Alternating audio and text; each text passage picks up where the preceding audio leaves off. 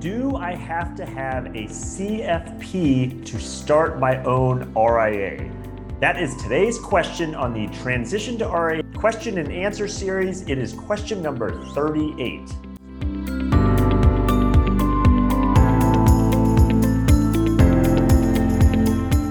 Hi, I'm Brad Wales with Transition to R I A, where I help you understand everything there is to know about why and how to transition your practice into the R I A model. Uh, so today's video, I got asked this just the other day, so I thought I'd make a quick video about it of, of you know, if you don't currently have a C F P, a Certified Financial Planner designation, can you still transition into the R I A model, whether that's start your own R I A or, or perhaps join an existing R I A? You know, is that a, a requirement? And so I did just want to give a couple thoughts on this. Uh, both the, both the answer from what it what it technically is, and give you some thoughts about what I think the future could bring with that. And so we, we all know the C F P, Certified Financial Planners, is arguably the kind of most universally known, universally recognized designation in the financial services industry. So certainly it carries a lot of weight uh, with it. The, the question though is, are you required to have it to be an R I A? So a c- couple things on this. From a purely regulatory standpoint, the answer is no.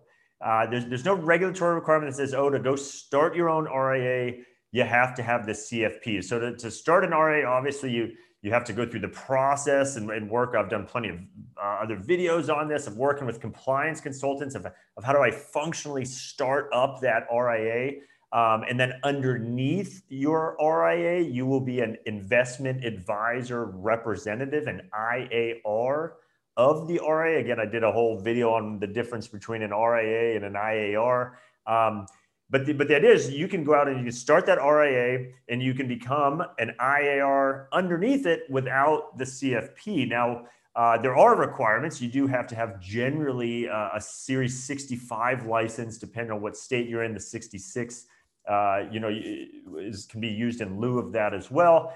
Uh, so it's not that there's not requirements to start your own R I A and, and be an investment advisor rep underneath it. The C F P is not regulatorily required uh, as part of those steps. Now, a, a couple things though related to that. Uh, as noted, you will need uh, kind of by default the sixty-five license and, and, and or sixty-six or whatnot. Um, and in some states, you can use the C F P in lieu of the sixty-five or sixty-six. So perhaps you have a C F P, but not the sixty-five or sixty-six. Um, and, and, that, and, and the C F P does come in handy there, although that's not required that you use it in that capacity. It, it does help you. Now, any of you that are, you know, existing practicing advisors that already have fee-based assets, fee-based relationships with clients, you, you've already checked that box somehow. So either you already have your sixty-five or sixty-six or your, your C F P, but just, just know for what it's worth uh, that the C F P can essentially help you in that regard um, if you haven't got that sixty-five or sixty-six, but it's, it's not a requirement that you have it uh, to become an investment advisor rep.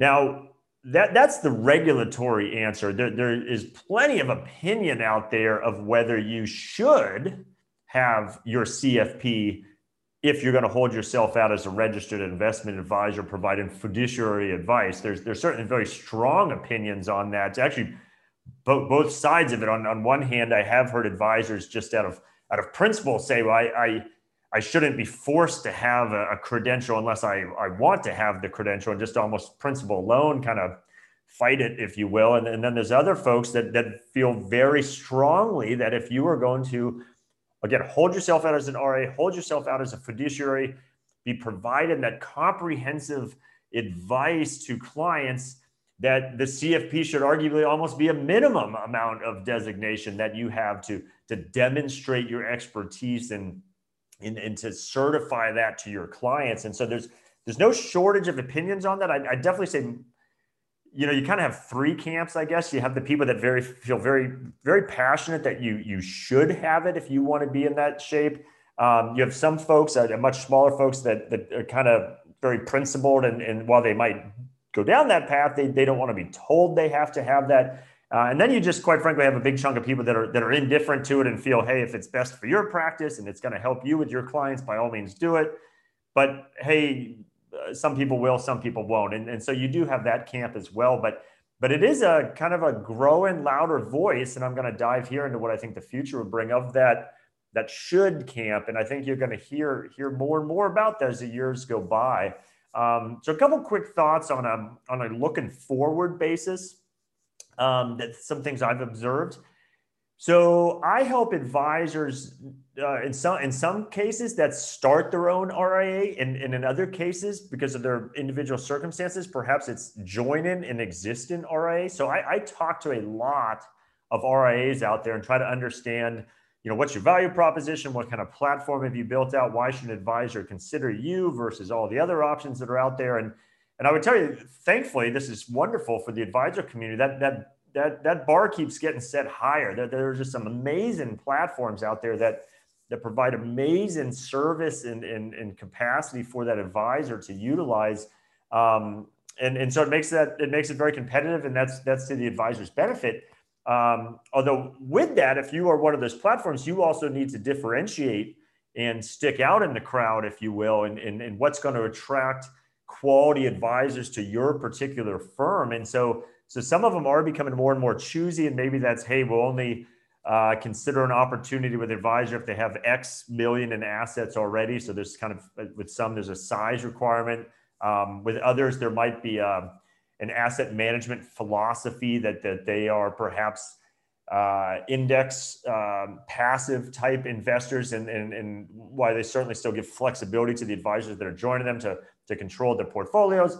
They, they want to make sure they're at least culturally aligned with, with that investment philosophy. Uh, but then specific to this video, I have started to encounter uh, kind of more and more, it's still, it's still kind of a small number, but uh, of R As that have told me, hey, one of the things that they look for and, and sometimes require of any advisor joining them is a professional recognized designation beyond just that regulatory license of a, of a sixty-five or a sixty-six, that, that, that they literally say, if you don't have, whether it be maybe a C F P, a C P A, a C F A, you know, any of the really high level recognized, and there's others, I don't want to be injustice. Um, I, I certainly wasn't attempting to name them all, but, but literally say, if, if you don't have advisor, at least one of those, we're not a home for you. So just, just know that that bar is being raised out there. And likewise, those same firms are out there marketing their own practice, their own firm, their own advisors out there in the marketplace, and pointing that out, that we only work with people that have, you know, perhaps a C F P or whatever the designations might be. And so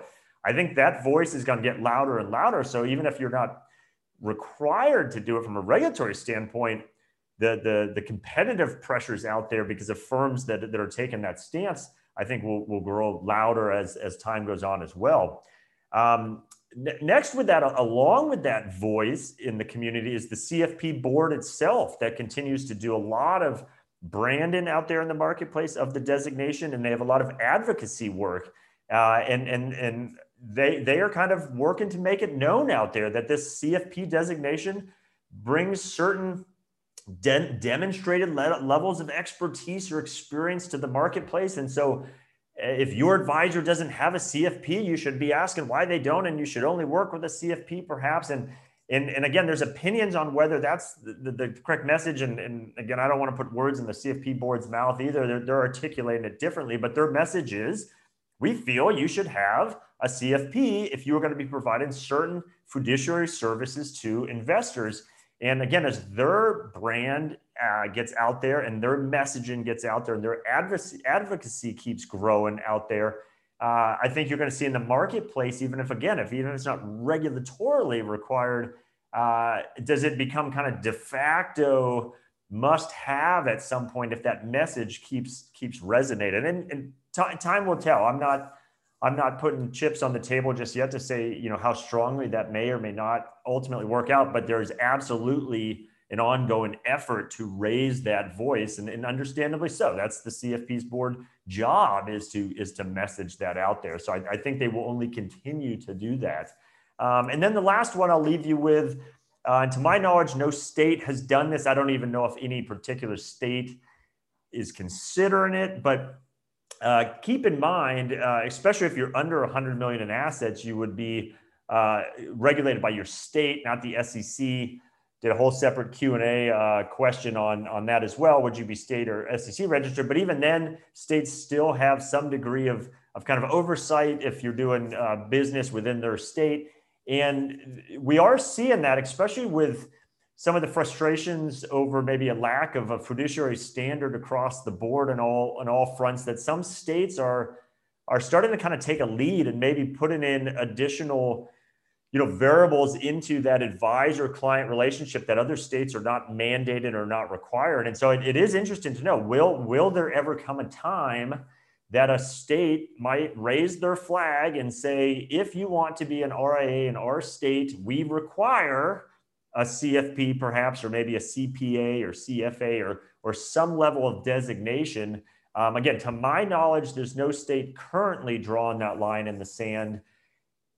It, it's it's hard to say what the future will bring. That that that day might eventually come, and and again, some people will be big cheerleaders of that potential stance. Uh, others others will not. Uh, I'm sure there'd be all kinds of, you know, kind of court challenges perhaps to it. But but I think at least directionally that the voice is getting louder. Whether it's the C F P board themselves, whether it's individual states, whether it's existing R I As that are that are letting their voice be known that, oh, we we expect, we demand this of any advisors that work with us. So I think that that pressure is only going to grow in one direction. Whether it ever reaches a point that you will find yourself, if you don't currently have the C F P, required to have it, but but just be aware of, of this kind of trend line that's or trajectory that's occurring out there. So bo- bottom line, from a regulatory standpoint right now, it's not required. As for what happens in the future, To, to be determined for all the reasons I just stated. So with that, like I said, I'm Brad Wales with Transition to R I A, and this is the sort of thing I help advisors with uh, all day long. So advisors uh, like yourself that are uh, have an existing practice, an existing book of business, for, uh, perhaps that are a, a wirehouse type firm, an independent broker-dealer type firm, and and you are considering or, or transitioning into the R I A model, whether you just want to, at the stage, you just want to learn more about what that would look like for you, the economics, the flexibility, or, or how to actually go about transitioning into it. Uh, that's what I help advisors with. So if you're not already there, uh, head on over to transition to R I A dot com. Uh, I have plenty of videos, podcasts, white papers all around helping you better understand how this model works.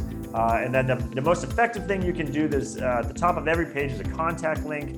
You can click on that. You can instantly and easily schedule a discovery call. We can have a one-on-one, and I can start having this sort of dialogue with you uh, about your specific practice and what what potentially a path into the R I A model would look like, again, with as it relates specifically to your circumstances. Uh, happy to have that conversation. So with that, I hope you found value in today's question and answer, and I'll see you on the next one.